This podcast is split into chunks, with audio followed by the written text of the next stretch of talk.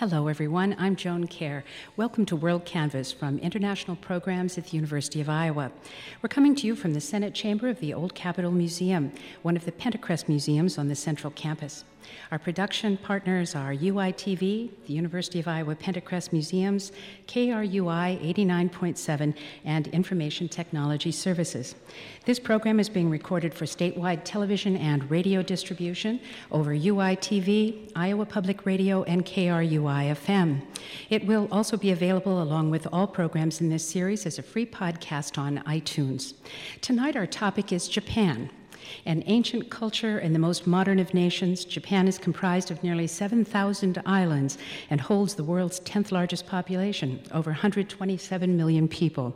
Greater Tokyo is the largest metropolitan area in the world with over 30 million residents, and Japan has the world's third largest economy as measured by GDP, and the longest life expectancy of any country in the world.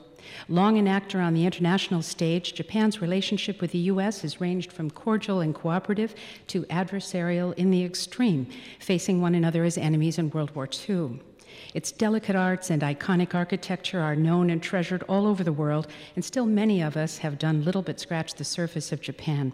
Even the intense international interest following the tragic earthquake, tsunami, nuclear reactor threat, and personal devastation that hit the nation 1 year ago this month has been eclipsed in the minds of many by subsequent events. So we take the opportunity tonight to expand our understanding of Japan with an exceptional group of guests, beginning with the gentleman who's here with me on stage, Stephen Vlastos, Professor and Chair of the University of Iowa History Department. Professor Vlastos is also a past Director of International Programs Center for Asian and Pacific Studies. So I want to say thank you so much for being with us tonight. Well, thank you for inviting me. Yeah. And making Japan the subject of this program. Oh, absolutely. I know it'll be an interesting evening. And I think that the best place for us to start is sort of with an overview, an historical context, a look at the culture, the long, long history, and the more recent modern history. Since I try and fail to do this in 15 lectures over the course of a semester, I am very anxious about trying to do this today without using up the entire program. But I guess that if I need to identify a few features of Japan that both gives us some indication to its historical development and what makes it somewhat unlike most other major countries. I guess I'd start with the fact of geography. As you just said, it's an island nation. It's made up of four main islands and then a fifth chain of islands and numerous others. These are on the eastern periphery of the great East Asian continent.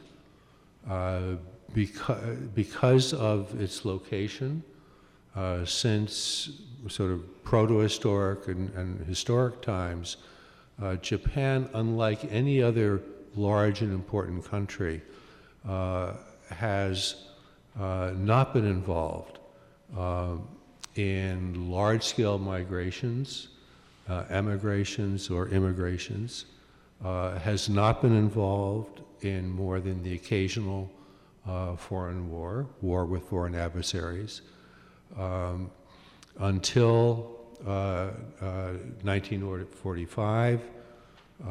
There was no successful invasion of Japan until 1894.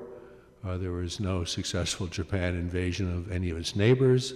So it is a country that, through historical circumstances, has a degree of continuity in terms of culture, to a degree in terms of its institutions, and a degree in terms of its society, that is characterized not by absolute homogeneity in any sense, but by an unusual, I think really unprecedented degree of a population that shares a common language, common religious traditions, similar racial stock, And this is, even today, perhaps in an exaggerated form, part of the identity of Japan. What period would be considered modern Japanese history? Well, modern Japanese history can be dated pretty precisely to the middle of the 19th century. It's in 1853 that Japan has its first violent encounter with Western imperialism in the form of Admiral Perry. And in relatively short order, that encounter provokes a revolt against the long reigning warlord dynasty, the Tokugawa shogun, and within 15 years of arrival of Perry, there's a revolution which overthrows not just the dynasty, but proceeds very rapidly and very ruthlessly to dismantle feudal political, social, economic institutions, and very consciously to embark on a program of modernization using the West as a model. The West was the modern society at the time, and one can say that by the end of the 19th century, 4 or 5 decades later, Japan had achieved its goal. In usual indexes one uses for measuring the modernity, Japan by around 1900, certainly by World War I, satisfies most of the criteria we use for what is a modern state. Mm-hmm. Well, Europe and the United States in the late 1800s became fascinated by Japanese art, by design traditions and so on. You know, you go to a museum and you look at Whistler's work, you look at some of the important artists from that period, and so often there are Japanese screens, there are women painted in kimonos and so on. What was it, do you think, that was it just that it was such a very different culture than most of us had seen represented before, that Europe and America became so charmed by this place? Well, I think it's partly that Japan had remained inaccessible to the most part for as long as it had, even when it had developed a high and very sophisticated culture that was part of the attraction. Beyond that, I would say that in Japan, as outside Japan, there's a kind of natural curiosity as to the various forms that culture takes. Visual culture is particularly subject to borrowing. The artists are very aware of conventions that are to be used, what the possibilities are with particular conventions. And one should also point out that even though during the period that preceded the confrontation with the West, there was a window onto Japan. The Dutch maintained a trading station from the early 1600s.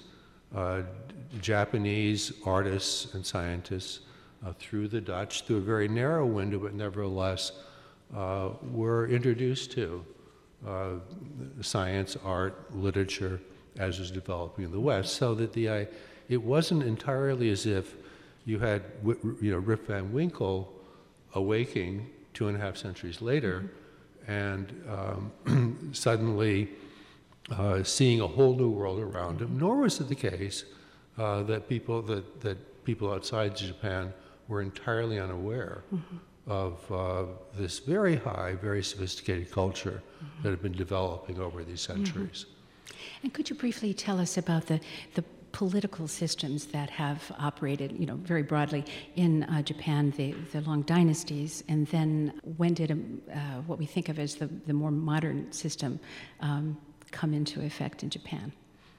Well, Japan, I'd say, roughly went through 2 long periods prior to the 19th century.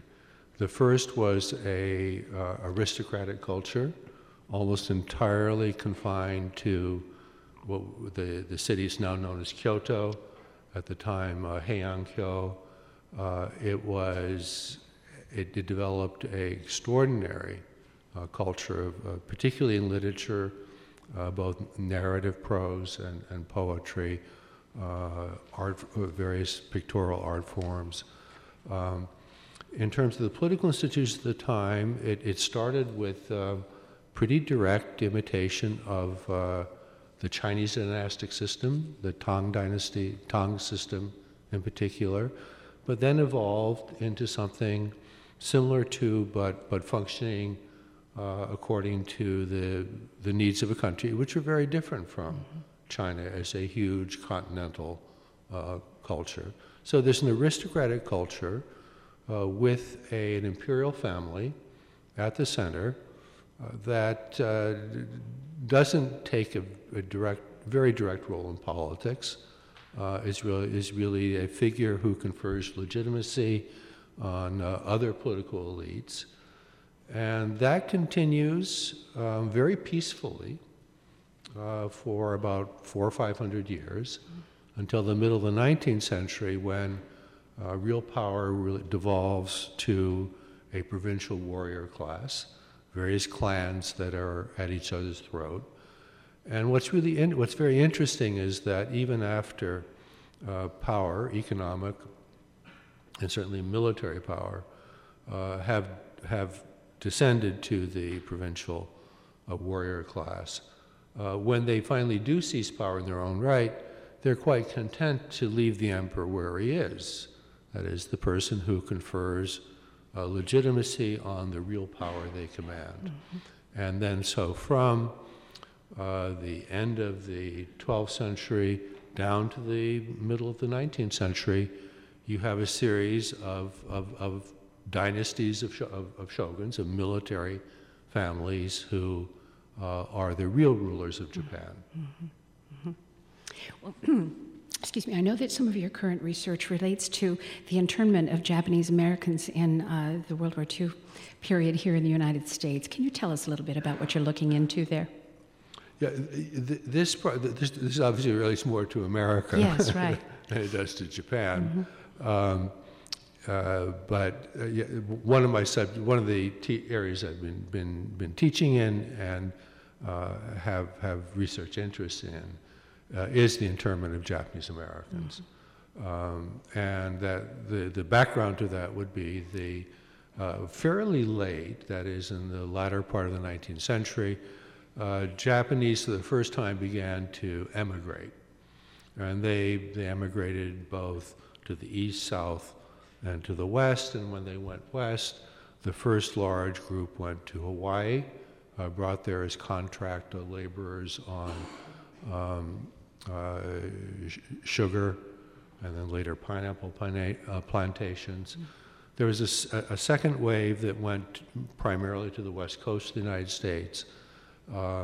And by the time we reached 1940, there are roughly 250,000 people of Japanese descent, ancestry, living either in the West Coast or in the Hawaiian Islands. And those who came as immigrants were denied by statute, by federal statute, the right to naturalize. And so they were all aliens. Their children, and sometimes grandchildren, even in 1940, having been born in the United States, were citizens. Nevertheless, given a kind of extraordinary racial fear that developed, which was accelerated by very particular anti-immigrant interests along the West Coast, sort of push forward a policy of singling out Japanese among other aliens in World War II. There were Italians, mm-hmm. there were Germans, mm-hmm. there were others, in fact, who were much more actively involved in subversive activities in the United States. But it was the Japanese because of their racial otherness, because of the difficulty the West, but America always had in the fact that Japan had become a world power. It's sort of like us in terms of technology, but it's culturally different and it's racially different. Mm-hmm. And so Japan was threatening in a number of ways, and very unfortunately, very unjustly, it was the Japanese residents of the continental United States who are then subject to mass internment. Mm-hmm. And this is the first sort of large 20th century massive violation of civil rights, mm-hmm. Sort of pre-Patriot Act mm-hmm. Example of this. Now, at the same time, as some of you may be aware, the even slightly larger population of Japanese in Hawaii were exempt. And of course, this makes no sense at all, given the fact that they were much closer to the war theater. Mm-hmm. They comprised 40% of the population, while the Japanese Americans on the entire West Coast were never more than 5%. But that's a long story, and one which needs to be mm-hmm. investigated because it's such a blot on the history of this country. Mm-hmm. Well, you may not feel there's enough time to talk about it now, but one of the other things I know you're looking at is cinematic representations, Hollywood presentations of Japan and Japanese people during that era. Is there anything you can say about that? Well, there isn't a uniform view. Whenever you find an anti-immigrant movement, there always are. It doesn't something that happens spontaneously. Mm-hmm. It's something that comes because certain groups have very concrete economic or political mm-hmm. interests, which they exploit. They also play upon stereotypes which are much more general within the society and the culture. You see something like that happening with respect to Japanese Americans. And then, of course, there's always an international context. And so as Japan, in fact, became an aggressor in Asia, most notably from 1937 on, waged a brutal war of aggression, mainly in China at the time. The characteristics of Japanese abroad, Japanese who were part of the Japanese army, tended to be read back into the resident population of Japanese here. Again, not so unlike what happens after 9/11 mm-hmm. in terms of people of Arab or Middle Eastern descent. Mm-hmm. Mm-hmm. Well, we'll continue this. I'm going to bring up a couple of other people to join us now. For those of you listening, we've been talking with Professor Stephen Vlastos, and I'll be bringing up to the stage now Levi McLaughlin and Melissa Anne Marie Curley to join us. And as they get settled, I'll just explain that Melissa Anne Marie Curley is an assistant professor of Japanese religions in the Department of Religious Studies here at the University of Iowa. And Levi McLaughlin is an anthropologist and a postdoctoral research associate in University of Iowa International Programs for this year. So thanks, both of you, for joining us. And you're both intimately familiar with Japan. And you've heard Stephen's comments so far, and he's going to stay with us and, of course, add thoughts to whatever you might all have to say. But I'll start with you, Melissa.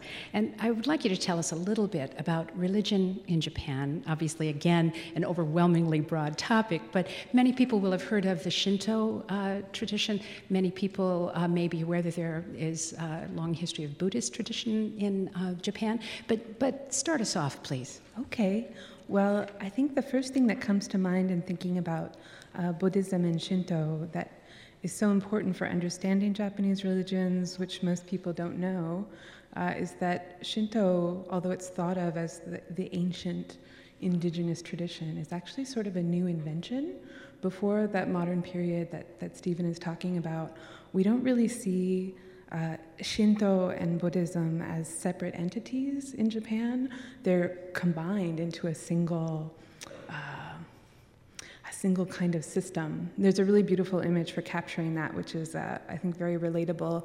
If you imagine yourself on a sunny day seeing a beam of sunlight coming through the window, and if you're not a very good housekeeper, then in the beam of sunlight there will be all these motes of dust. And the image that people use for talking about Shinto and Buddhism, how they relate to each other before the modern period, is that Shinto, the powers of Shinto or the deities in Shinto come from the earth of Japan, like those motes of dust, and Buddhism comes from the outside, like the radiance of the sun. So without the sun you can't see the dust, but also without the dust you can't see the sun. They have that kind of very intimate relationship. And then modernity comes, and you know, the rulers of Japan realize modern nations have religions, and so we need something that's recognizable as religion, and we're going to take from this system one thing and we're going to call it Shinto, another thing we're going to call it Buddhism, and that's how you get this idea that there are these two discrete traditions. Yeah. So what would the practice of these religions be like in Japan for the average family? Oh gosh. Today or, mm-hmm. Well, I mean, one of the things, and maybe Levi will agree with me, that can be tough about studying religion in Japan is that a lot of Japanese people will agree that there is no more religion in Japan.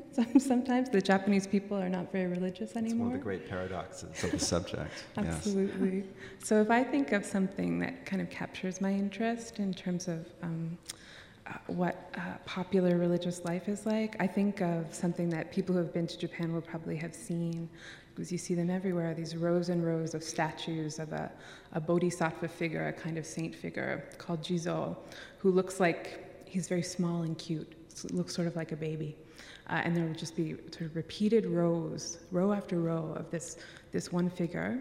And you can tell there's something institutional there, right? Some institution is producing all of these statues and selling them and installing them. But each statue will be dressed up in a little bib, with a little miniature bonnet, and maybe some toys have been given to it. And there you can see, some individual has taken an interest in this one particular statue, whether because they're associating it with the spirit of someone that they know, or they're associating it with the spirit of someone that they don't know. They're kind of taking care of that image in order to take care of the spirit in this very improvisatory way. So that's where I think Japanese religion is really alive, in that combination of institutional practice and individual practice. What do you think?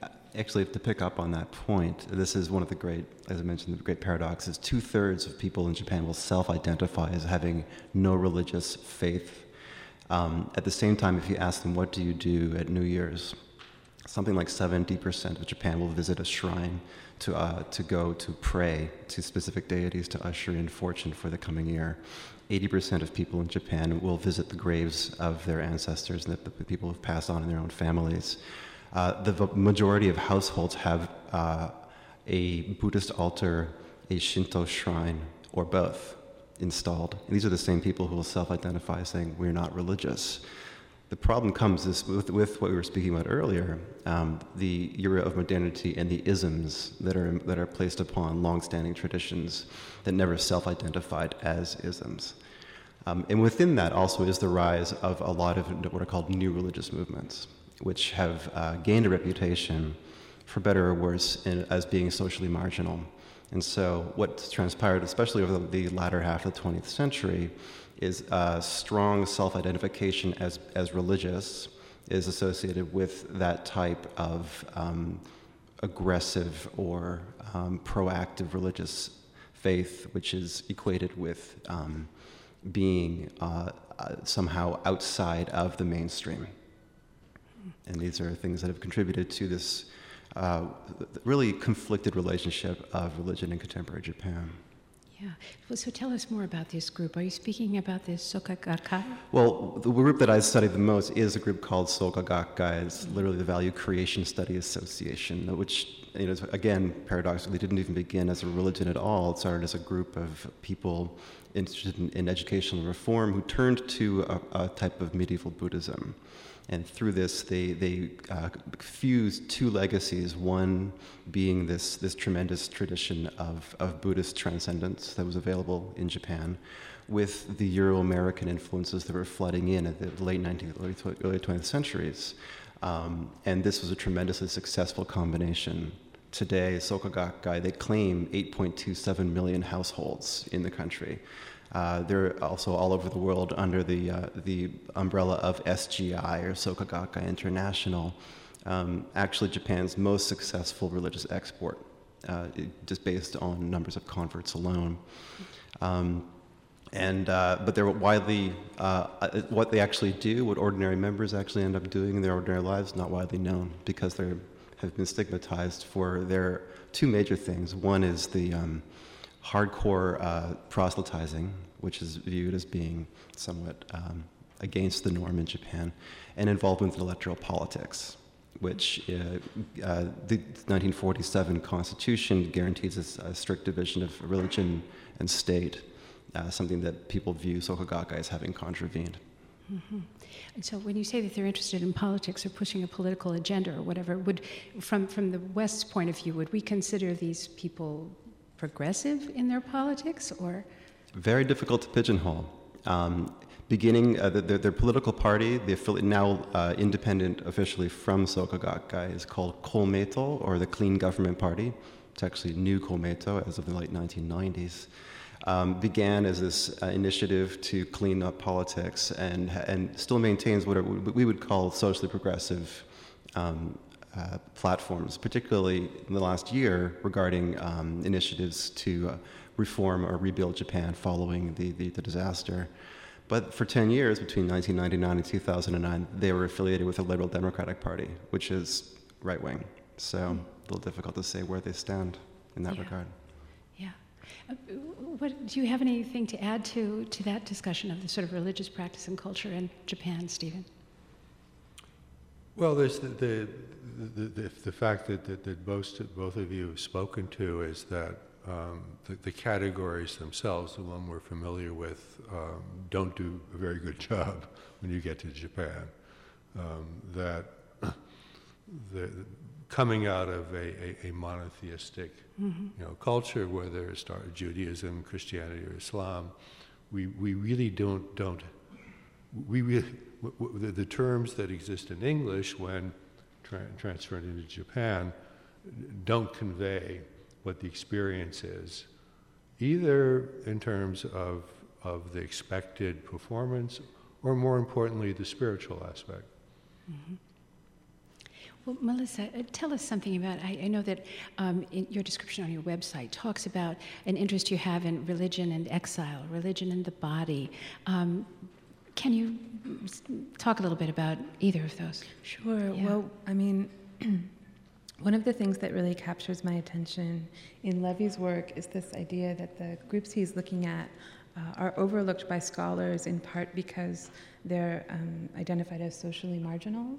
And what I think is fascinating about that is that the most, to my mind, because they're the kinds of Buddhism that I study, the most beautiful, powerful forms of Japanese Buddhism emerge similarly from conditions of social marginality, from people who are socially marginal during a time of great social upheaval. And I think, although sometimes there's a tendency to think of Japan as a kind of conformist culture, a culture that's very interested in uniformity, if we look at it historically, religious movements, at least, have come out of a really radical embrace of separateness and difference and multiplicity. That's a real source of religious power, and I think that's still true today. You can really see the movements that I'm looking at now, who have become very conservative in some ways as they've become more socially acceptable, almost trying to reclaim a marginal position with the sense that only the socially marginal have the moral authority to criticize the state. So even though we're actually very rich and powerful, we have to look at the socially marginal and try to be more like them. That's a dynamic that I find really amazing and very moving. Yeah, I suppose another thing that is kind of worth pointing out with respect to religion and its history in Japan is the really remarkable, in fact, I'd say unprecedented degree of religious tolerance. I mean, there's no other, at least as far as I know, other large developed society where there is a world religion which then coexists with a native animistic tradition, and both the world religion, that is Buddhism, and and Shinto in its various forms, not 100%, but compared to anywhere else, they managed to get along together. They managed to coexist, and there's an extraordinary degree of syncretism that will flow in and out, and sometimes more. And it is one aspect of Japan, I think, that is underappreciated. Mm-hmm. What about Christianity? You know, the presence of Judaism, Mormonism, some of these various branches of religion that we know here. Have they moved into Japan? Is there a presence in Japan of some of these? There are about 1 million Christians in Japan. This is less than 1% of the population, and not for lack of trying. Yeah. You name the denomination, they've banged their head against that wall for many years. There are two major reasons that you could account for. There are two major ones you could mention. One is there is a history of persecution of Christianity. There was something called the Christian Century when Portuguese missionaries arrived in the middle of the 1500s and were ultimately driven out and martyred. And ushering in a period of closed country, essentially. One of the major reasons why Japan was cut off for 2.5 or so centuries from the rest of the world, with a few minor exceptions.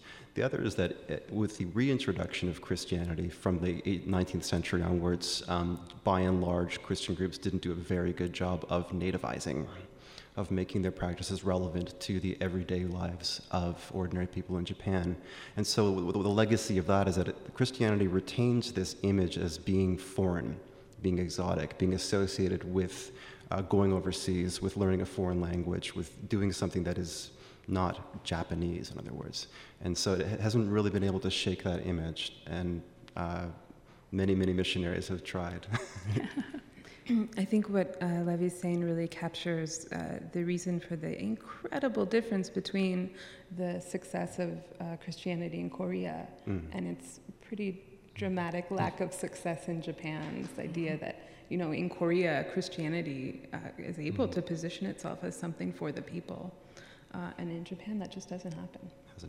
Yeah, at the same time, it's worth pointing out that Japanese Christians have a vastly disproportionate influence in society, primarily through education, art, literature.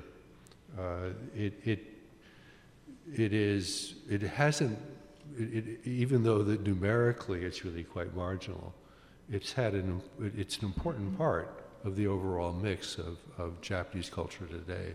Mm-hmm. In these last many decades, with so many students traveling internationally, studying in many, many foreign nations, and later on we're going to have a guest with us here who spent almost 2 years with us from Japan, Yume Hidaka. Has this, in the last 20, 30 years, caused some changes in Japan as well? Are there lots of exchange students, for example, that come in to study in high schools and college in Japan? And does Japan send many students to the U.S.? Or to Germany. Stephen would have a greater perspective on this topic. More well, I'm thinking myself. I first went to Japan in 1993 as an exchange student. Oh yeah. And it was a transformative experience. Basically, it hooked me for life. That's almost 20 years ago now. Yeah. I've seen the country transform immensely, and also the experience of studying abroad. It was an enormous. Even then, it was early 90s. It was an enormous leap to go spend a year. Yeah. There were lots of students, it was quite established by that point. Now the back and forth is almost routine. There are people who commute from the West Coast of the United States to Japan weekly. This is the notions of distance, both culturally and geographically, have transformed. And as a result of really conscientious efforts made at the state level and also on individual levels to strengthen ties between the two places, I would say. Well, and with instant and sort of constant communication worldwide through every sort of gadget you can imagine, and the visibility of one culture and another culture through news programs, through entertainment programs, and so on. Have you witnessed, do you think, during your lifetimes, changes in I'll ask you, Stephen, in the way you know, a Japanese individual might engage with the outside world than perhaps their parents would have? Just openness. Well, so, since I'm clearly the oldest one here on the stage, and the one who went to Japan at an earlier time, I've noticed just a complete change in terms, not complete change, but enormous change in terms of how young people in Japan see themselves in relationship to non-Japanese and people from the West in particular. Mm-hmm. I mean, it used it. I think that the great majority of Japanese today see themselves as world citizens, mm-hmm. not very different from the way that most Americans or Brits or Spaniards or Russians mm-hmm. see themselves as world citizens. That was really not true. I mean, it was partly the legacy of the war, mm-hmm. then the war of the occupation, when travel by Japanese was severely restricted. Partly the legacy of a system of language pedagogy, second language acquisition that was not the very best, mm-hmm. to say the least. But I think that I sense a real change today. Is that your experience as well? And I mean, one thing that's really delightful in the classroom is that because those flows are going in both directions, very often in Japanese religions classes, I find my students have knowledge of very arcane pieces of Japanese religious thought and practice coming from really surprising places, you know? So I'll try to introduce, I'll think I'm gonna tell them something they've never heard of. I'm gonna tell them about this kind of mythical goblin badger creature called the tanuki, and I'm gonna just knock their socks off.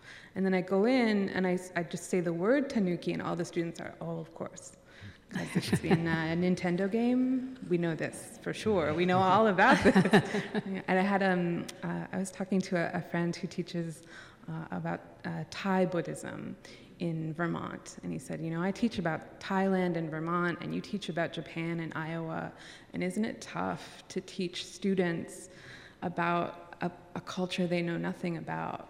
You know, my students don't know anything about Thailand. And I said, my students know so much about Japan before I ever get to them. Yeah. It's a culture they're so comfortable with, and that makes it so fun. Yeah, and these are not just students of Japanese origin. These absolutely not. No. Yeah. Well, I know you're teaching a class now on youth culture in Japan, aren't you, Levi? That's right. But what kinds of topics are you discussing in that class? Well, I mean, most of the students arrive having been immersed in anime, manga. This is, I think, the majority of people under the age of 25 or so. This is their interface with Japan. And so things like tanuki or, you know, odd sort of vocabulary of mythology and other things related to Japanese culture comes through that way. I'm actually, in a way, weaning them, using that as a Trojan horse, I have to admit, if my students are here, but as an introduction to contemporary issues. And I'm delighted by the fact that they're quite happy to contextualize the stuff that they've taken up so far and put it into terms of real people living the lives of ordinary folks, mm-hmm. who are living in a place that, and on the surface appears to be peaceful and maybe monolithic, is actually rife with conflict. Yeah. Well, and just thinking in terms of, you know, pop culture, for years and years and years, we all were seeing videos of Michael Jackson, for example, going to Japan, or Madonna, or somebody who was sort of a huge star in the West, loved at least as much in Japan as you know, we might imagine somebody would get stormed in New York City or in Houston or something. But, I mean, the world has made everybody closer on the pop culture level, anybody who's interested. What are some of the differences? We've talked a little bit about how, in many ways, we're all sort of part of this one world, this sort of big global experience. But what are the ways in which you think youth in Japan are still, perhaps, you would think that they're different just in their mindset from kids growing up in the States, for example? Is there anything that you would think of? I could put into just one general kind of characteristic. A lot of the stuff that we take for granted as being Western, say clothing, was brought in at a much later period to Japan. And so as a result of that, it had a whole different career. The same goes with music. And so on the surface, people may appear to wear similar looking things, or they may listen to similar sounding music, but it has behind it a whole different series of connections. And it is also, people in Japan are able to draw on a whole other vocabulary of experiences and images and sounds that we would find unfamiliar. These things conflate, they fuse in really intriguing ways. And you're finding this with the flow out of Japan into the West. I mean, notably things like the manga and the anime, strikingly different, strikingly alluring to people overseas as a result of these kinds of combinations. Yeah. Well, to talk just a little bit more about your work, your field work in anthropology, as you mentioned earlier, the practitioners of Soka Gakkai, you said they're kind of very quiet about what they do, in the sense of you're sort of maybe they're, well, you'll have to tell me what it is they are, but I think you said that sometimes it's hard to see exactly what they're doing because they are sort of, I don't know, on the margins, and they maybe keep themselves separate. Step back for just one moment. The Soka Gakkai has long been the elephant in the room when it comes to the study of religion in Japan, because it's so big and so controversial. Though it's ubiquitous, no one really knew about what ordinary members, what ordinary practitioners were doing. And so from the year 2000 or so up till now, I've been spending years at a time at first, and then subsequently months, and then weeks at a time, living with members of Soka Gakkai in Tokyo and other parts of Japan. Taking part in doctrinal training exercises, playing violin in one of their 5 symphony orchestras that's in Tokyo, all as a non-member participant. And people were extraordinarily open and generous in allowing me to take part, extremely sincere in the desire to have a grossly misunderstood organization made human, in a sense. And so this was my approach, and one big reason why the group has been maligned is the legacy of another organization called Aum Shinrikyo. In 1995, March 20th, 10 members of Aum Shinrikyo boarded Tokyo subways and opened sarin gas and nerve toxin, killing 12 people, injuring thousands, and then plunging the reputation of religions into the sewer for, since then. Yeah. And so what the net effect has been essentially is a cognitive link between new religious movements and violence and fear. And so all groups, Soka Gakkai among them, have been pushing back against this sort of prevailing image of religion, especially new religions, as being somehow dangerous. Yeah, I see. And so you'll continue to work with these people over sometime? Sure. As long as they'll have listened to me and let me take part. Yeah. And Melissa, before we break this segment, can you tell me what the notion of pure land is? Sure. So in the medieval period, during this time of great upheaval, as people were trying to think about better possibilities, they drew on this image of a kind of pocket universe in the West where everything is made of gold and jewels, and your lunch is served every day. It's so delicious you don't even need to eat it, just smelling it is enough. Everything's sort of covered in rainbows. They drew on that image and tried to think hard about how they could turn this world into that kind of beautiful place, a place of happiness. And after the war, in a kind of similar situation of upheaval, people drew on that image again and tried to think about, okay, now that we're sort of devastated, how are we going to turn this world that we live in? After the war, they said, not so much a happy place, but a place of equality and freedom and justice for everybody. So it's that reinvention of the happy place as a place of equality that really is what's interesting to me in my research. And of course, because this is also a time of upheaval, not only in Japan, but in the world, I'm really interested in how people are going to draw on that image of a beautiful land again and think about, okay, what would it be like if this world was beautiful again? Mm-hmm. Either of you guys have anything to say in response to this notion of pure land? Sounds nice. Yeah. It's great. Yeah. Well, I want to say thanks, you guys. Levi, I'd like to keep you here, but thank you, Stephen Vlastos and Melissa Anne Marie Curley, for joining us to talk about these things. I appreciate it very much. Thanks. Thank you for inviting us. You bet. Thank you.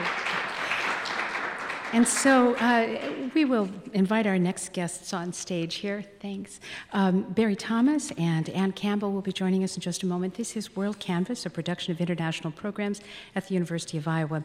And we invite you to watch the rebroadcast of this program on UI TV, or listen on Iowa Public Radio or KRUI FM. Links to the broadcast can be found at International Program's website, international.uiowa.edu. And the full WorldCanvass series may be seen on UI TV and is available as a downloadable podcast on iTunes. I'd like to invite you to the next program in this series, which will be held here in this room, the Senate Chamber, on April 13th. And the topic that night will be global science fiction. So I think that'll be fun. And that's on Friday, April 13th at 5 o'clock. So join us if you can.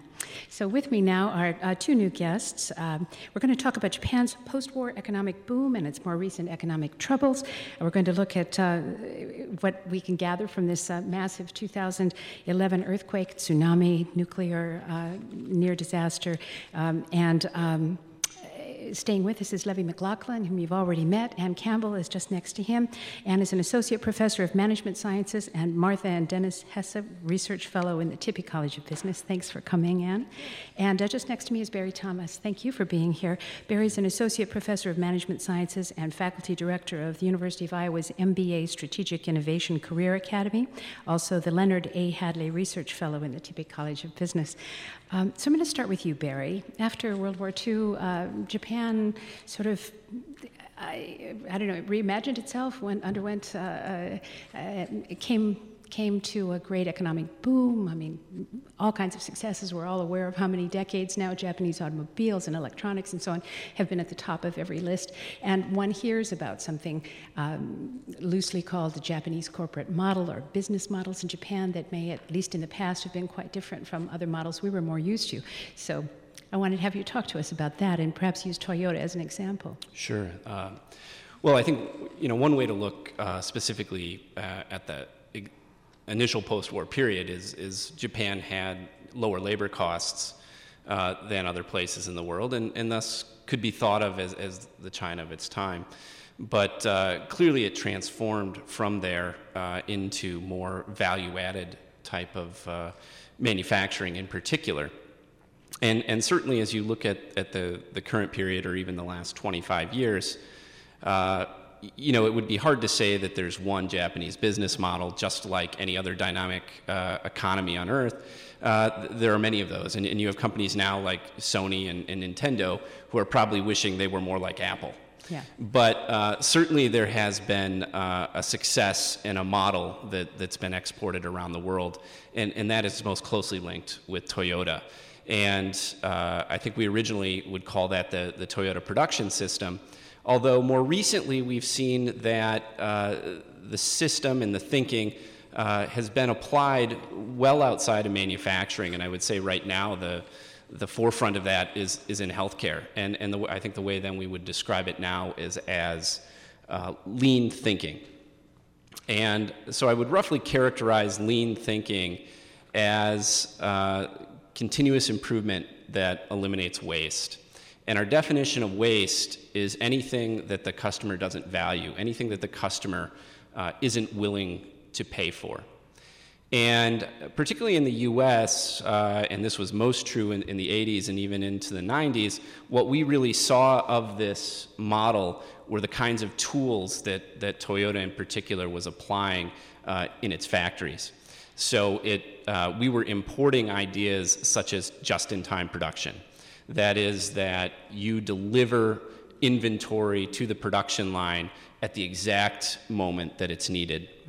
Or for instance, the idea that's roughly called 5S in the Toyota culture, which is really a system and a way of thinking about workplace organization.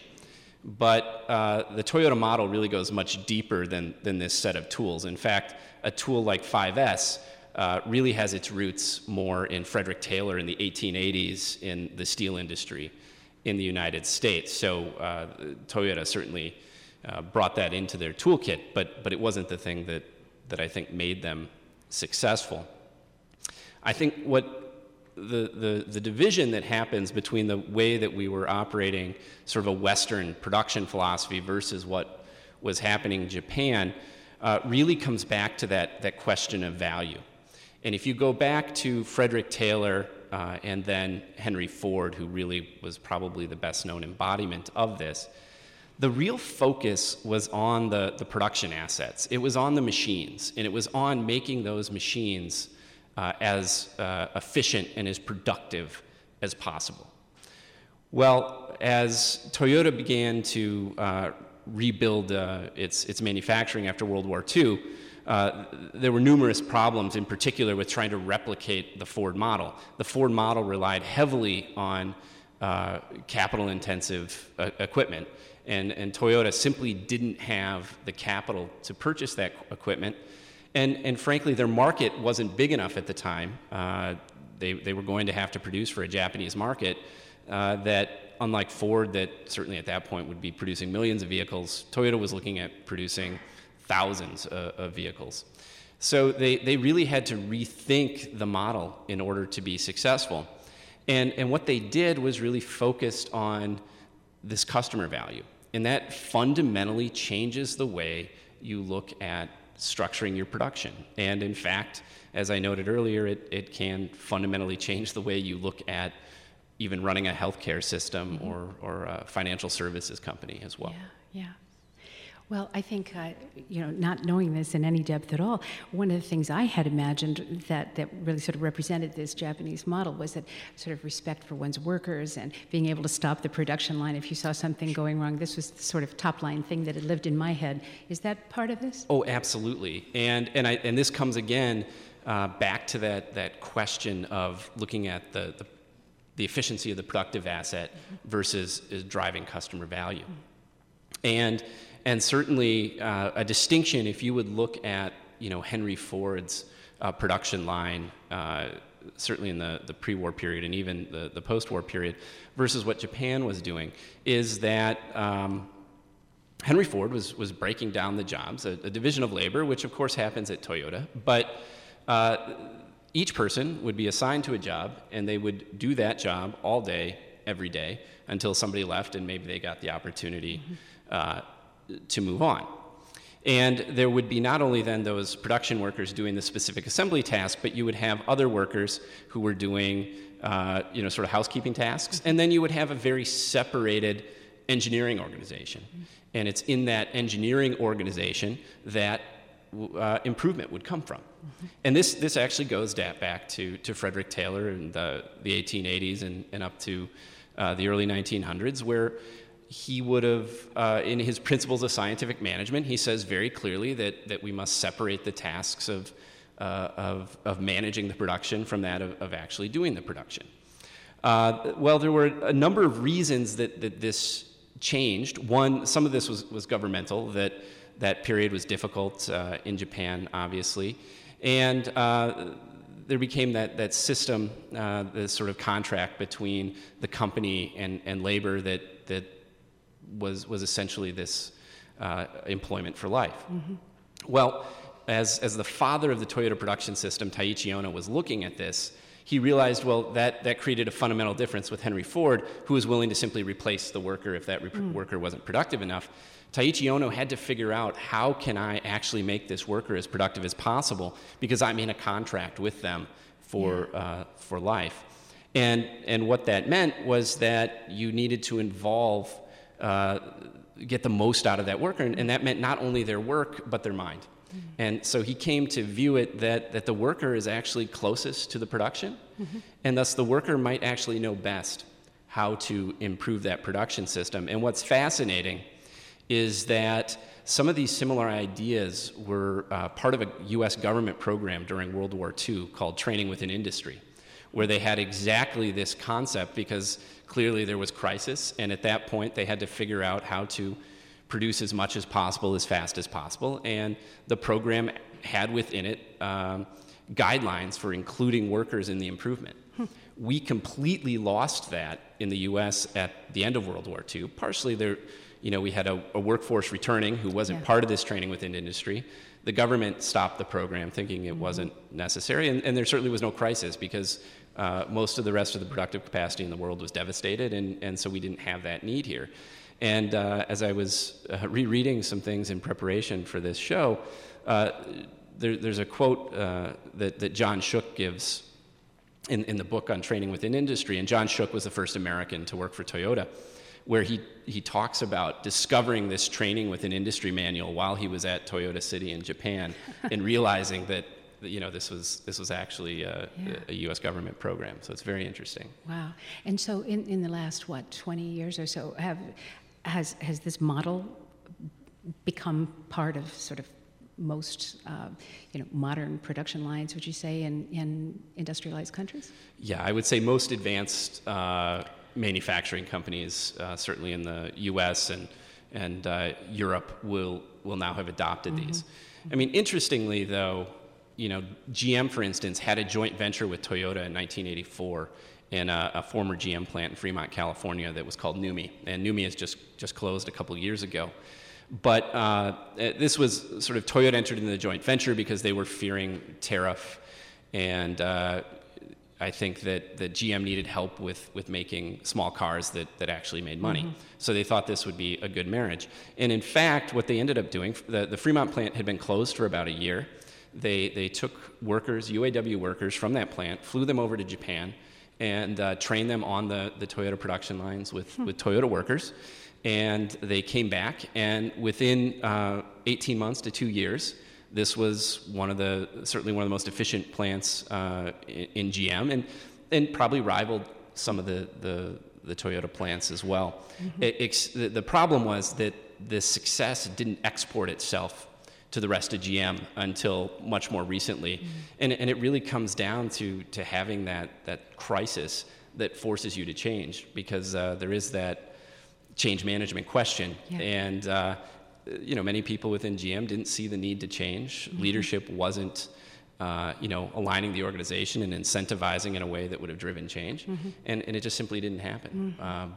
Certainly that's changed, particularly as we know, GM and Chrysler themselves were bankrupt. So this has definitely become very common.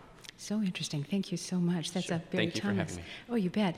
And Anne, we're going to switch gears just a little bit here. And I mentioned earlier that you're a specialist in logistics, and you have done a lot of research, a lot of work on the logistics of setting up disaster relief. And although you're not a specialist in the Japanese disaster relief of the last year or so, can you tell us what it takes to sort of energize an international community or even a more regional area to assist with disaster relief?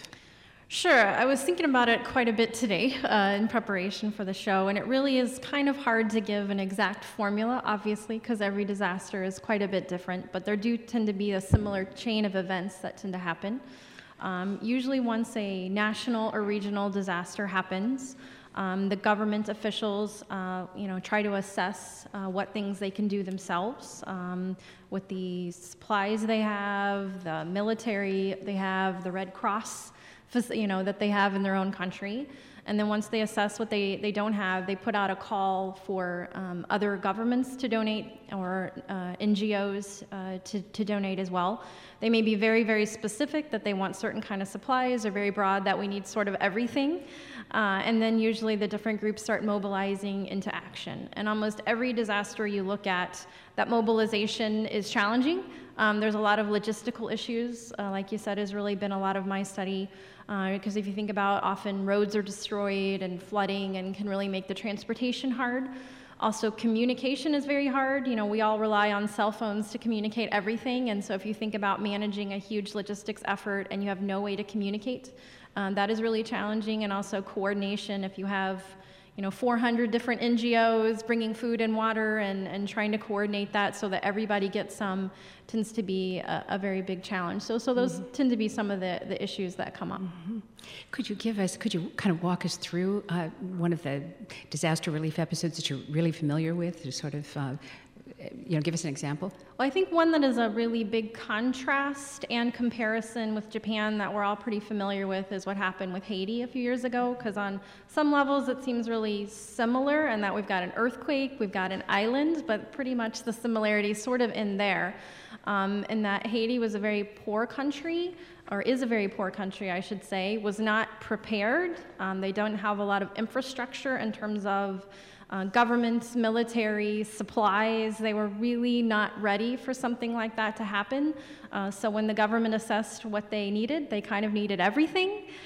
So that's why you had many, many NGOs and governments mobilizing to go in there. But then we had almost an infinite number of logistical challenges with the fact that, you know, the main airport wasn't working for a while, so there was no way to get, you know, to an island flying, and then we had problems with the ports. They weren't operational for a while, so then when we were ready to go, we had tons of things to ship over from Miami and figuring out the priorities of what to ship when, and then getting things served to different people so that we got a balance across the whole country was sort of a logistical nightmare in some way, because you had so many different NGOs trying to help out and a lot of inefficiency in organizing that. So you had the UN involved trying to coordinate it, and just a very challenging situation from a logistical side. Where Japan is really different. From one side, they're, like you mentioned earlier, one of the wealthiest countries in the world. And they were also almost hyper-prepared for an earthquake. They knew earthquake was a very distinct possibility given their location and their history of seismic events. So they had, you know, stockpiles of certain supplies ready to go. They had people prepared with procedures on what they would do, and just a very different situation. They had a Red Cross that had 2 million volunteers and knew had a sort of a plan. So once things happened and they assessed what they needed was very minimal compared to a Haiti situation.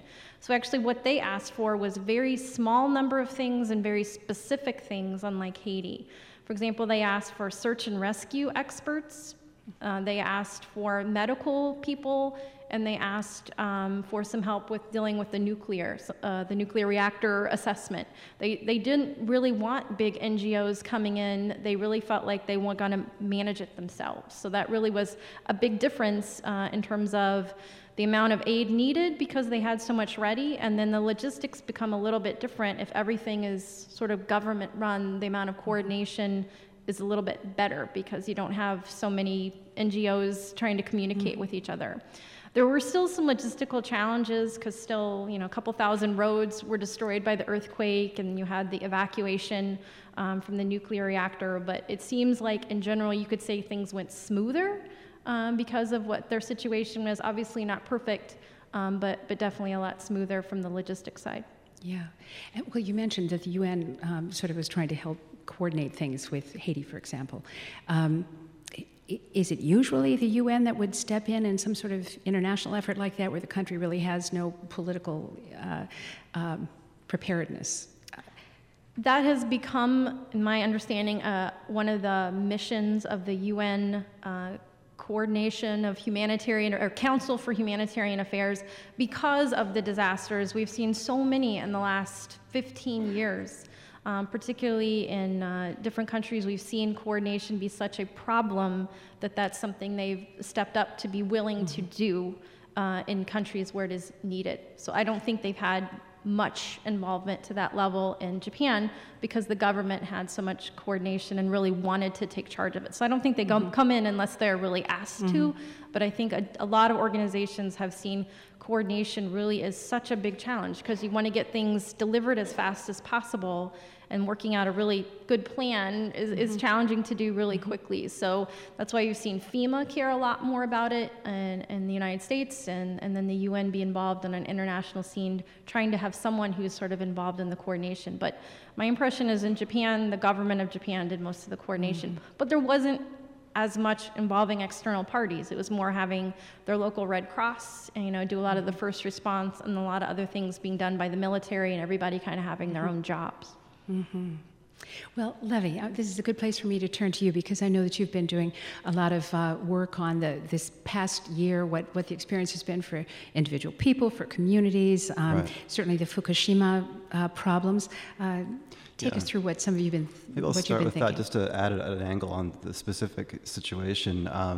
There was extensive coordination, but February 27th, the report was issued in Japanese by it's called the Rebuild Japan Initiative Foundation. The English language version is forthcoming. It's an independent organization headed up by the former editor-in-chief of one of the major newspapers called the Asahi Shimbun.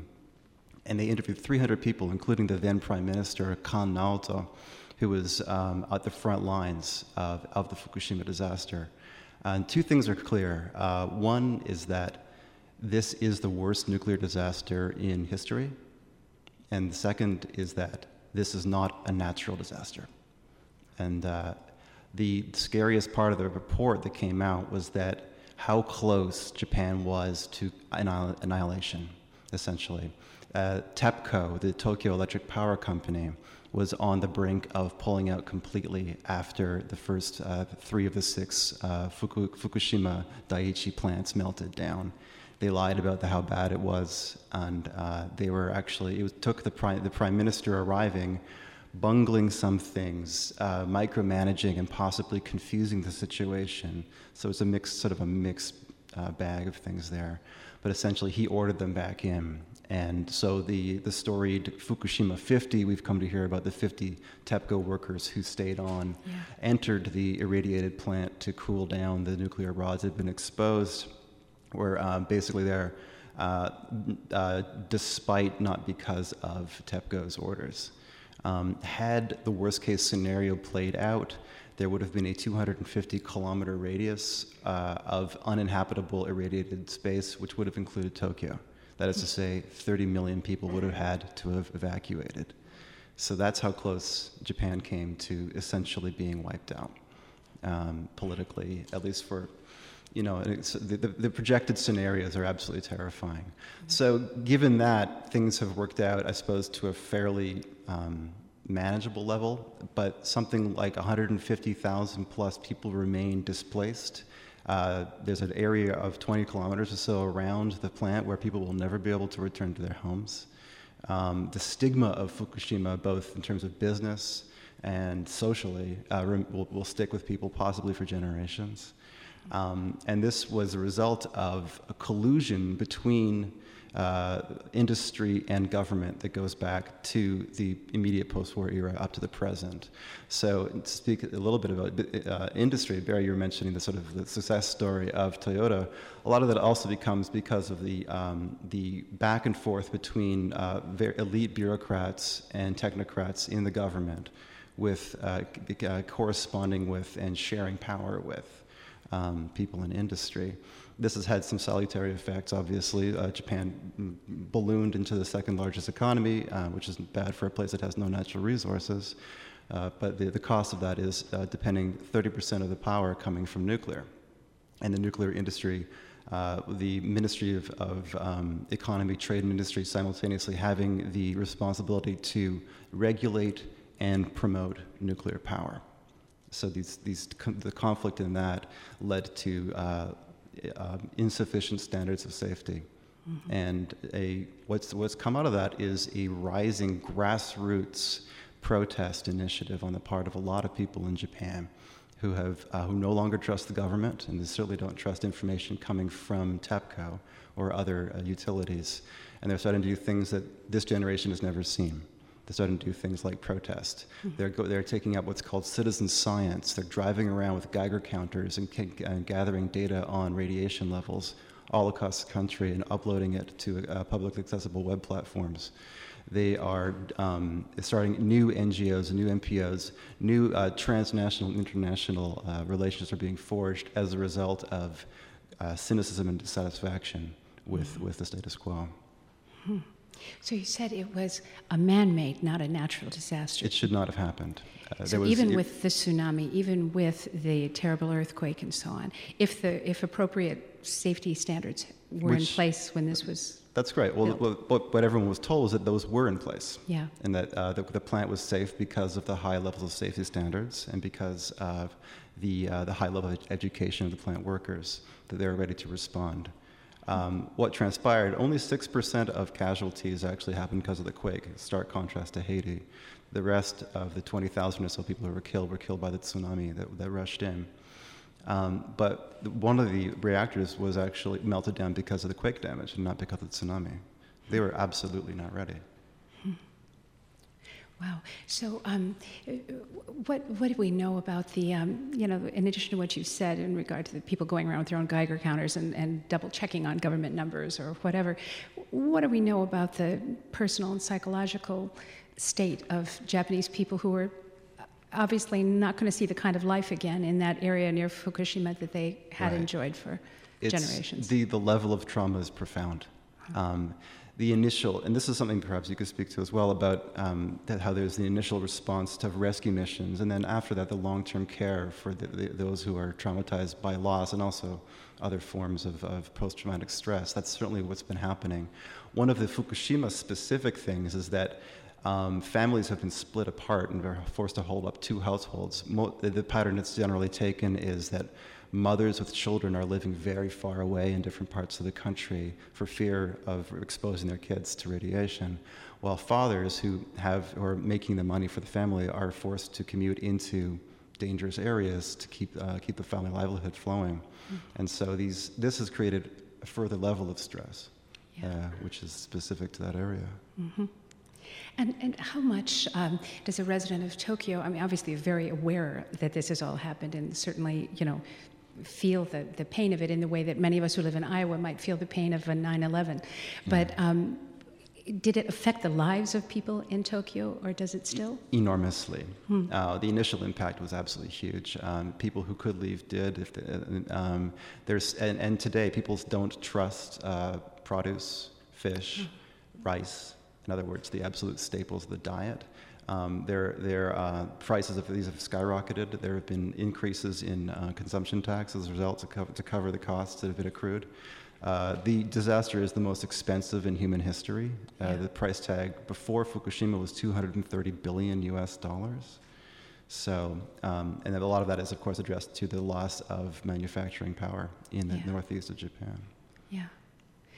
So for the Japanese economy, I don't know if you would have this if you would be able to share this with us or not, but in this global economic kind of downturn or topsy-turvy situation we're living in right now, what is the Japanese economy like? And if you could say before the whole earthquake happened, and then in this last year, do you know anything about how their economy is doing?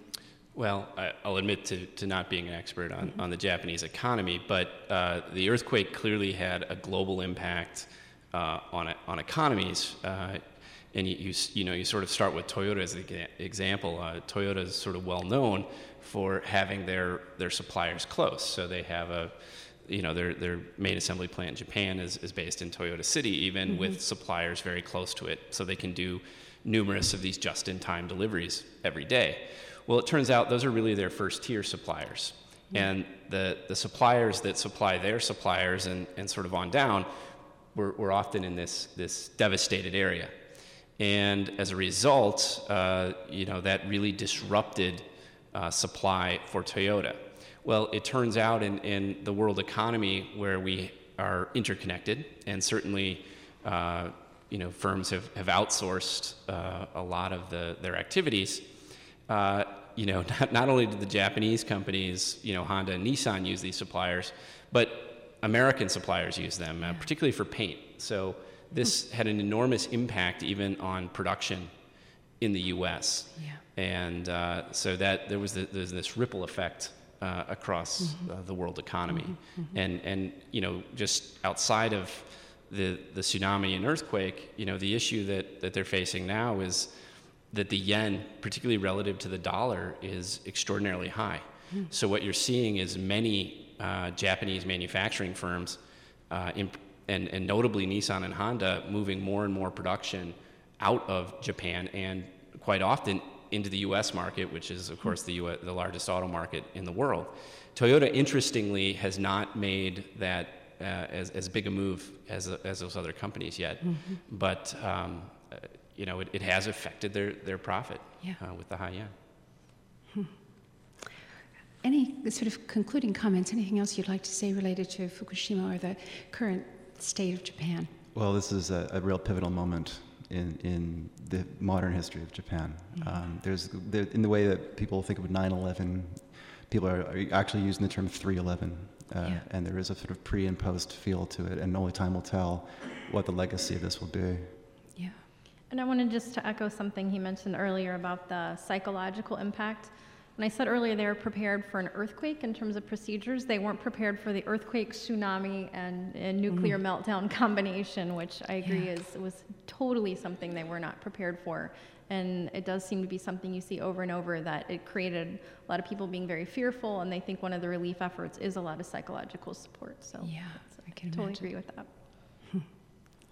Well, I want to say thank you so much, Levi McLaughlin and Ann Campbell and Barry Thomas. Thank you so much for being with us. Appreciate it. Thank you.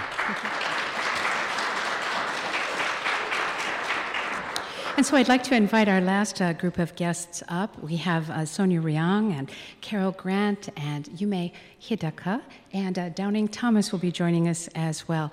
In this last segment of the program, we're going to focus on some of the many connections between Iowa and Japan, and we have really a wonderful group of people here with us. And Downing Thomas is just to my left here. He's Associate Provost and Dean of International Programs at the University of Iowa. Thanks for coming, Downing. And Carol Grant is just next to him. She's Executive Director of Iowa Sister States. Thanks, Carol, for coming. And hi, Sonia. Sonia Ryang is a professor of anthropology and the director of International Programs Center for Asian and Pacific Studies. Thanks for being here. And at the far end is Yume Hidaka, who's the Japan Outreach Initiative coordinator, who's been working with us in international programs and traveling all over the state for the last almost 2 years now. And it's wonderful to have you here. Thanks so much, Yume. So I want to start with you, Downing. You have just come back from a trip to Japan with members of the U.S. Center for Citizen Diplomacy and the J Center that is now part of that group. And first of all, I'd like you to sort of share your impressions of Japan and the educational colleagues you worked with there, and then also talk a little bit about opportunities to study Japan and Japanese culture here at the university. Yeah. Well, thanks. Just back about a week, I think, Carol, even less than that. So the J Center, if I could maybe start there, the J Center is the result of a grant from the Japan Foundation to essentially create a database of connections between U.S. activities and organizations and partners in Japan, ranging across business, education, K through 12, higher education, community groups, so everything from bonsai growers in Bemidji to high schools and middle schools that have partner institutions in Japan. And so the idea of the J Center is to gather this information in one database for the Midwestern states and to encourage people to come see the activities that are going on. So by gathering the information, we can better understand where the connections are and build on those connections and create potentially more connections. My own background doesn't involve Japan. This was my first trip to Japan, in fact, so I have no authority whatsoever on the topic, but learned a lot. And certainly the disasters of 3/11 came up at every single meeting, I believe, that we attended, whether it was with the embassy in Tokyo or with Joetsu University of Education, our partner institution in Japan with the College of Education here at the University of Iowa. In fact, we'll have some faculty members here this week, this coming week, from Joetsu with student teachers to go to some area schools to visit those. And I hope in the future, what we're hoping to establish is a reciprocal flow of student teachers from our College of Education here at the University of Iowa to Joetsu City and the region to be able to teach in English-speaking schools in that area and have some support from the University of Education there in Joetsu. Yeah, terrific. Well, you mentioned that Carol was on this trip as well, so I'll just turn it to you for a second, Carol. And was this your first trip to Japan? Or it was my second trip. Second, yeah, Well, we have lots of things to talk about. What the Iowa Sister States is, first of all, perhaps I'll just ask you to tell us what your organization does. Certainly. Iowa Sister States manages Iowa's 8 international partner state relationships. And our relationship with Japan is the oldest, longest-standing relationship. And it's got a great story. The genesis of that relationship goes back to 1959. It's kind of a classic Iowa kind of story. A Iowa farmer stationed in the Air Force in Japan at that time learned of disaster, back-to-back typhoons that had occurred in Yamanashi Prefecture. And those disasters were devastating to the livestock, the crops, homes. Many people lost their lives, and so he felt real empathy as a farmer. So he wrote back home and enlisted fellow Iowa farmers in donating hogs. And this became the Iowa Hog Lift. And in January of 1960, 35 Iowa hogs were flown by the U.S. Air Force to Yamanashi, and about 1,500 tons of corn were shipped so that they had enough to eat until the crops were replenished in Yamanashi.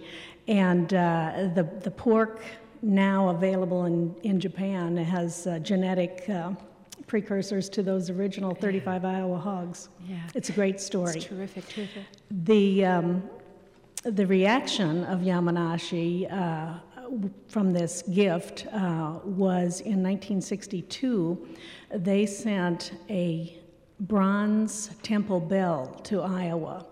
And that bell has been ensconced in a structure on the south grounds of the Iowa Capitol in Des Moines since that time, and in their appreciation.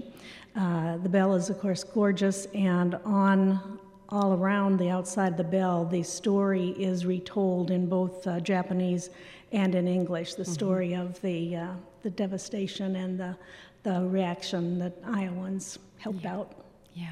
Well, and you mentioned that in May there's going to be a celebration of another sort. Yes, yes. We celebrated the 50th anniversary with Yamanashi last summer and rededicated the bell after doing some refurbishing of the structure and the surrounding gardens. Prior to that, we found an opportunity and submitted an application to be considered for a gift of cherry blossom trees. 2012 is the 100th anniversary of the original gift of cherry blossom trees to Washington, D.C., those gorgeous trees around the tidal basin. And those were, of course, a gift from Japan in 1912. And so in honor of the 100th anniversary, Japan wanted to give cherry blossom trees to select other cities. And Des Moines, the Japanese Bell of Peace and Friendship on the Capitol grounds, is one of those sites. And so we will be receiving 20 cherry blossom trees in the spring. And we will celebrate our Sakura celebration, will be in conjunction with the Iowa Asian Festival on May 12th, and so it's a great celebration all day long, and our Sakura celebration will take place that afternoon at the Bell. Wonderful, wonderful. Yeah, thank you. You bet. Well, let me just move down the line here and talk a little bit to Sonia Ryang. Hi, Sonia. Thank you. Thank you for writing the commentary that appeared in the paper earlier this week that spoke a little bit about the topics we were covering tonight. You are the head of the Center for Asian and Pacific Studies here at the University of Iowa, and you're an anthropologist as well. And you know, I think it's a wonderful thing to have a Center for Asian and Pacific Studies here. What does that really add to the university or to our outreach? Reach on these topics beyond our own campus? Sure. Well, Center for Asian and Pacific Studies, in acronym it's called CAPS, is under international programs. There are so many, very many exciting things happening in CAPS. Well, there are a few missions that I want to mention. First of all, the center support the research and teaching for the faculty, not just any specific college, but the university as a whole. And then secondly, we do a lot of the, let's say, promotion about Asia and teaching and researching about Asia on campus and outside. And accordingly, we do a lot of outreach activities. And in fact, for the last 2 or 3 years, we've worked very closely with the Iowa school teachers. If I can mention that the currently, between 500 and 600 high school students in the state of Iowa are learning Japanese. This is actually a very big number, considering only 1.7% of Iowa's population can trace Asian heritage. I'm not just talking about Japanese, but Asian heritage is 1.7%. So we want to be prepared for these high school graduates who want to come here and pursue their interest in Japan and Japanese culture and language. Well, the most recent thing that I can actually tell you, the workshop that we are anticipating. At this point, we're still in preparation, but it's very close to completion in terms of preparation. We are organizing a workshop on W.E.B. Du Bois and Japan. Do you know who W.E.B. Du Bois is? Yes, he was a pre-war African-American thinker, very highly educated man, profound thinker. Now, he saw a real potential in brotherhood of people of color between African-Americans and Japanese in the pre-war context. He visited Japan, actually, in the 1930s, and he wrote about Japan in a very praising tone.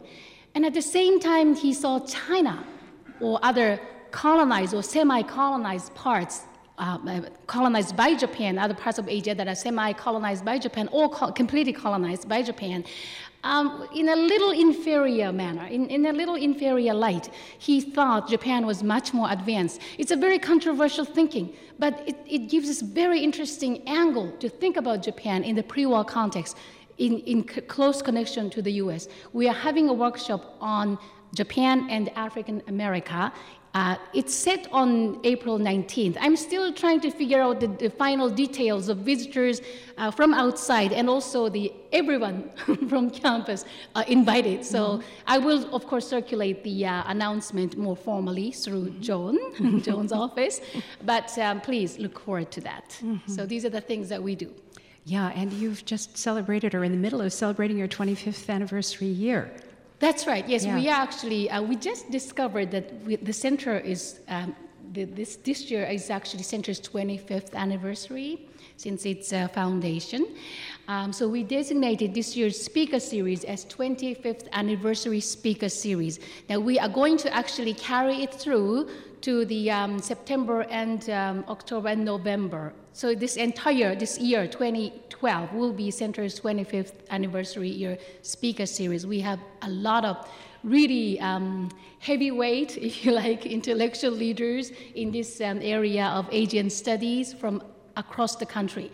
So please, I will again circulate make sure that the announcement will reach you. So please follow us. Thank you. Good. Thank you. Thank you. And Downing, I might just turn back to you for a second and ask you to talk a little bit about internationalization here at our campus at the University of Iowa. Well, there's a great deal of growth right now and interest in academic opportunities abroad, but also just learning more about other cultures and how to connect with people in different parts of the world. I'd say one of the things, going back to the trip in Japan, that we learned is that there's a great deal of concern in Japan about both the declining population with the very slow rate of population replacement in Japan compared to other industrialized nations, and in addition, a declining rate of studying abroad by Japanese students. We heard that both in our meeting at the Ministry of Education and at the embassy. And so both on the US side and the Japanese side, there's a great deal of interest in creating opportunities for exchanges and study abroad. In fact, the embassy has stepped in. The normal organizations that do study abroad fairs for the US, for US universities and colleges, had really pulled out because of declining attendance and interest. And so one of the things we heard is the need to reach out and the need to encourage US students to travel abroad, to study abroad, to have internships and other kinds of experiences abroad in Japan in particular, and that we should look for ways to welcome Japanese students here in the U.S. Yeah, great. Well, I know that we have had our own ambassador for Japan working with particularly elementary age kids, but also other students and you know, senior centers, giving public library talks and so on for the last year and a half, and that is Yume Hidaka. And you are here as a Japan Outreach Initiative coordinator. And tell us about what you've been doing. Okay, so I am in the program called Japan Outreach Initiative. We call it JOI program. The program is designed by the Japan Foundation and the Laurasian institutions. It's a 2-year program to send the coordinator, Japanese native coordinators to the United States, not West Coast, not East Coast, because majority of Japanese are already there. So sending coordinators to southern part of the United States and the Midwest to develop deeper understanding about Japan. So I am here in University of Iowa to cover whole state of Iowa. As John mentioned, K-12 schools, just senior citizens, companies, public library, everywhere to drive, visit, and talk about Japan. You have put hundreds and hundreds of miles on your car in these 2 years. You've been to lots of places I've never been, and I've grown up in Iowa, lived here my whole life. So you have really been beating the pavement, and I see some of the letters that come back from teachers and the school kids who have enjoyed your presentation so much on Japan. What do you think they've enjoyed the most? Well, so I visit both like schools or communities around Iowa City, also rural area schools. So, for example, Iowa City, it's a college town and it's a diverse city town. So, if I go to the Iowa City school district, I see many ethnicity students. But for example, going to the rural area schools, I just visited a small town called Charlington last week. Charlington, yes. It's about 2.5 hours driving from here. But I had a wonderful experience because whole the school, classroom, no other ethnicities, but all the Caucasian students. Also, when I asked about, like, do you know about sushi? Do you like sushi? They have no idea what is sushi. Students here, Iowa City, yes, they say, yeah, I love sushi. Or some students say, no, I don't like them. But they already knew what they are. But those earlier students have no idea what is sushi. So I bring the culture and some informations to introduce those kids. And then I am always hoping that in the future, they remind me and try to travel or study abroad or just think about what is Japan. Sure, sure. Yeah. And some of the presentations you make might relate to things like what a day is like in the life of a school child in Japan. Yeah. I've seen that presentation. And you know, talk about some of the things that would be interesting to an American school kid. School life in Japan, there are a lot of similarity and differences. For example, I like talking about cleanup time, for example. From elementary school through high school, all the kids, we are required to clean up on classroom or any common space, hall, bathroom, outside, everywhere. Every school has like 15 to 20 minutes every day for cleanup time. So every time I talk about this to the kids, all the kids, of course, American kids, they say, "Oh, wow!" And then, of course, ending up, I always ask, "Would you like to go to the school in Japan?" And they say, "No." Well, it's only like some differences, but those are, I think, a lot of differences, and then kids never had any idea. Yeah. Yeah. Well, and you've dressed the students or maybe their teachers in some of the traditional clothing, mm-hmm. and they enjoy that? Yes. Sometimes I bring uniforms from school in Japan, or I bring yukata, which is like kimono made by cotton fabric, and then try to put them on. And, of course, be excited. Yeah, yeah. What has been your biggest surprise about Iowa? Oh, well, a lot of surprising. Of course, this is my first time to live in the United States. I spent about 10 years living in Yokohama and working in Tokyo, so I know what big city is. I still remember the very first day when I arrived to Iowa.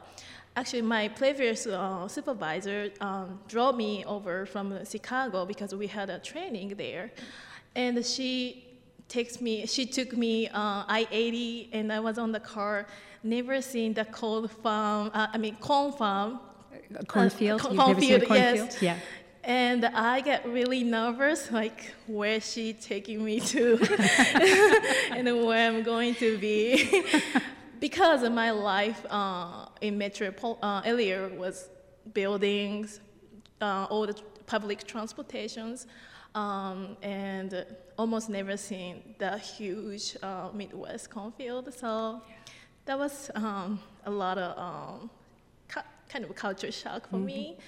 But yeah, living life in here is a lot of comfortable. Mm-hmm. You have next to you there some things that we should explain. Should we start first with the poster board? Okay, so those pictures, I got this opportunity through the General Consulate of Japan at Chicago, but this is a picture from students affected earlier by earthquake and tsunami last March 11th. It's been about 1 year. And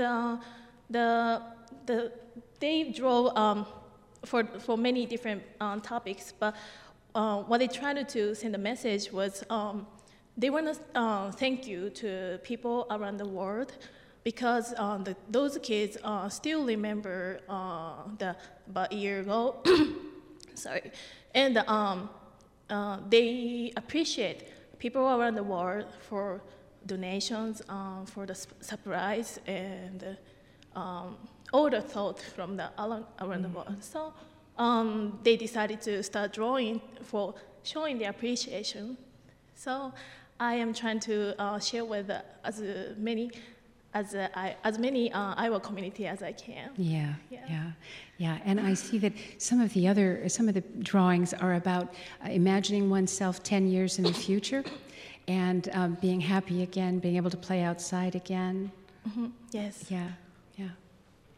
Huh. So when you go back to Japan and you continue your work there, what do you expect to be doing? Well, of course, I can't wait to eat real Japanese food. But Yes, I can't wait to see my family, friends there, to share with my experience in Iowa, because a lot of Japanese travel to United States or any other countries, but not all of them, or not most of them, visit the Midwest or Iowa. Mm-hmm. So I think I can talk about Iowa life and then to bring people over mm-hmm. in the future. Yeah. Yes. Thank you. And a little later, we'll talk about the dolls, too.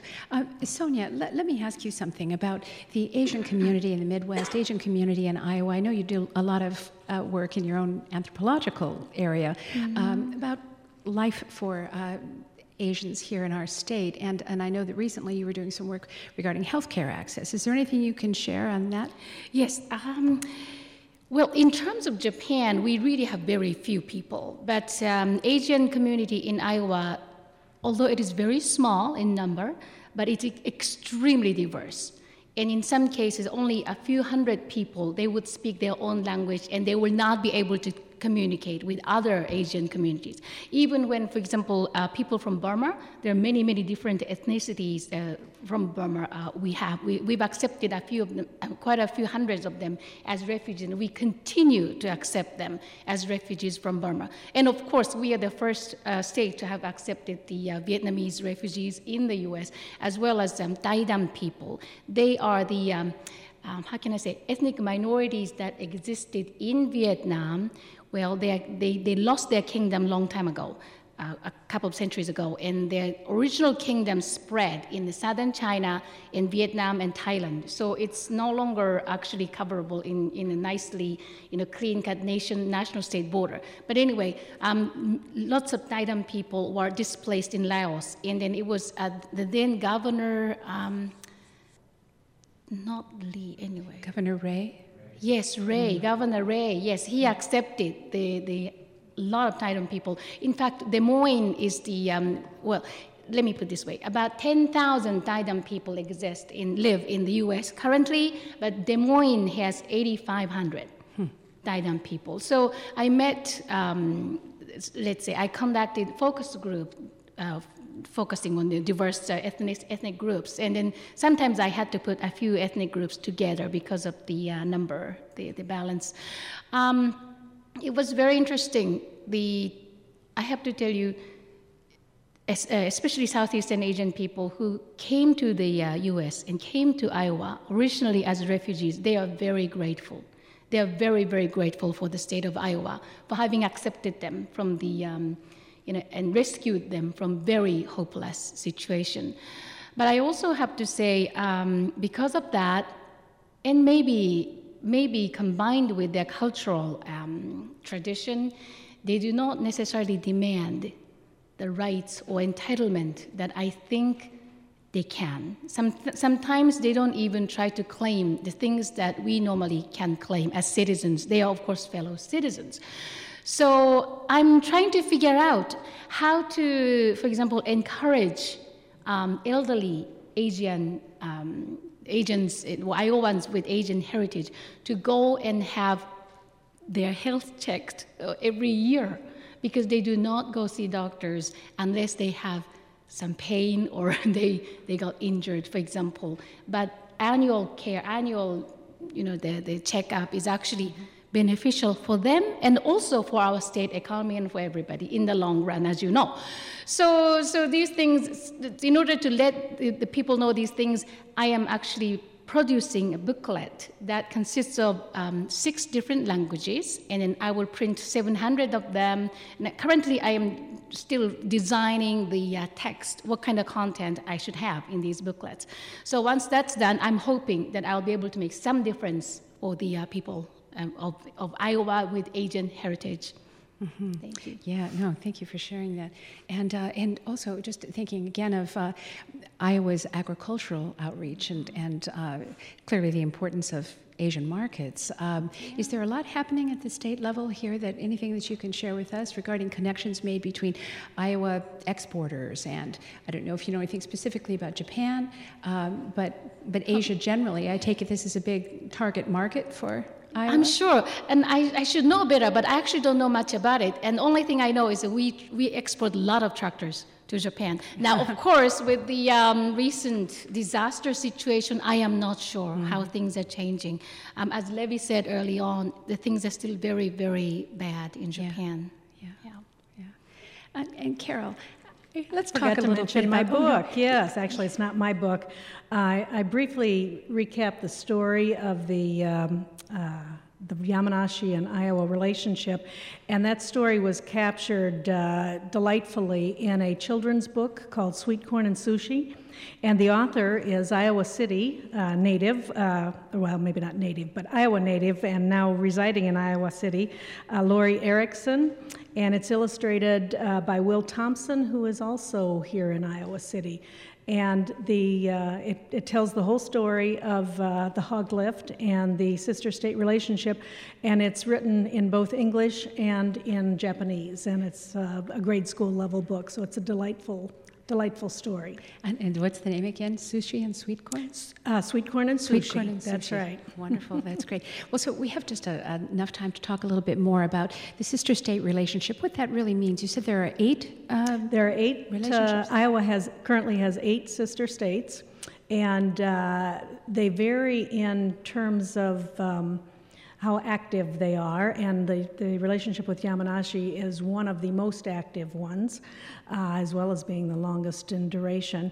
The activities that go on between Iowa and our various sister states can make the entire gamut of range from youth delegations. We've had our Iowa soccer kids go to China and Japan, and now they're heading to the Yucatan, which is another one of our sister states. We have cultural exchanges and cuisine exchanges, particularly with our sister state in Italy, the Veneto region, and so that it can just be of any regard. So it's very interesting and very exciting, and always that personal connection between Iowans and the ordinary people in our sister states. Yeah. How does the relationship get established? Is this by governor's proclamation? Or? Yes, they with one exception, they all are governor-to-governor agreements, and that's makes them official sister state relationships. I mentioned one of them is an exception, and that is the Yucatan relationship. It came to being in 1964, so it's the second oldest one, as a result of the Kennedy administration. I believe it was Partners of the Alliance was the business arm of North American and South American trade, and he wanted a public side, and so the Partners of the Americas was started at that time, and Iowa was paired with Yucatan.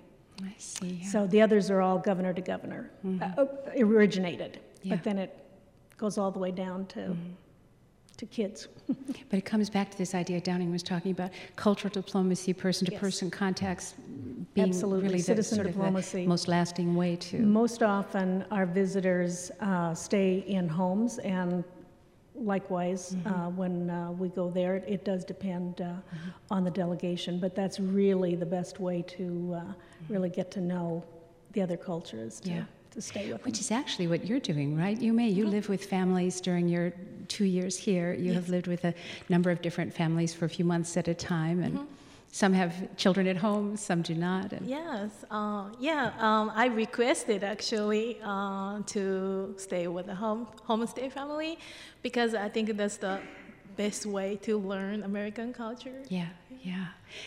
Well, as we get ready to wrap up here, describe these dolls that you have brought with you, and tell us, what we're looking at. Okay. Tomorrow, March 3rd, is Japanese Girls' Day. So we celebrate for girls, and the traditionally we call it Hinamatsuri, Hina doll. But this Girls' Day doll we display inside the house during the Girls' Day celebrations, and then just celebrate, enjoy eating, family gathering. Yeah. So I'm not sure I heard you correctly. Did you say Girls' Day? Girls' Day. I see. Yeah. So those actually mines. Uh-huh. I asked my parents to send me over last year. So I thought it would be great to share today with all, since tomorrow is Thursday. Sure. And the male doll, is that an emperor? Yeah, the man doll is an emperor, and the woman is an empress. Uh-huh. And can you tell us about the clothing?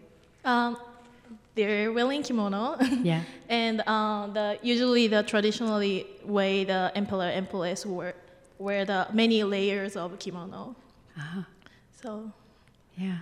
Yeah, and so most families would have a celebration doll like this, or just children would? Just children. Yeah. So the family has a girl's child. They usually prepare for the celebrations. I do remember my parents got this for me when I was maybe first grade of elementary school. Yeah, you know, we were talking earlier about religion, religious celebrations. I don't know if you would care to share something from your family or families you know about the discussion about Buddhism and family practices of religion and so on. Is there any observation you can make?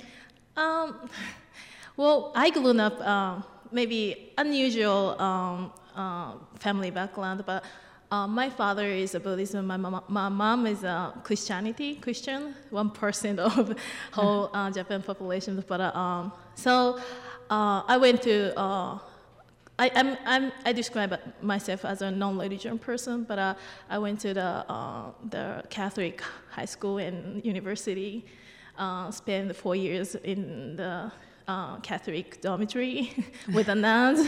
So I have a kind of unique experience. Yeah.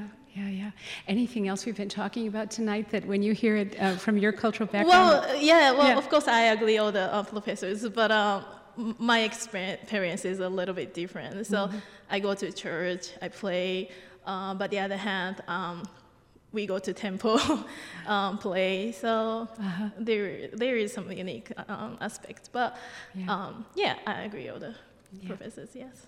And you hosted a Japanese film festival earlier in the year that received a lot of interest from students. You had large crowds there to watch these 4 films that you brought in, and they had great names, Kamikaze Girl, or... Yes, last November, I got an opportunity through the Japan Foundation to have a Japanese film event, and we played 4 different movies at the Visual in the University of Iowa. It was great experience as well. A lot of students from UI, also the public people attended there. It was really successful. Well, I want to say thank you to all of you for coming, and everybody who was on the program earlier. Thank you so much. We have, I think, come close to the end of our program here, so I want to remind you that this program will be available on television, on UI TV, if you would like to watch it again, also on Iowa Public Radio and KRUI. World Canvas is a production of international programs at the University of Iowa. Production partners are UI TV, the UI Pentecost Museums, KRUI, and Information Technology Services. And we will be posting this program on iTunes in just the next few days. Please join us on April 13th at 5 o'clock in this room for our next World Canvas. And the topic that night is global science fiction. So many thanks to all of you, Downing Thomas, Carol Grant, Sonia Ryang, and Yume Hidaka. And thanks to all of you who've come here to join us this evening. Thanks to Mike McBride and his team at UITV. I'm Joan Kerr. Thank you very much. We'll see you next time. Good night.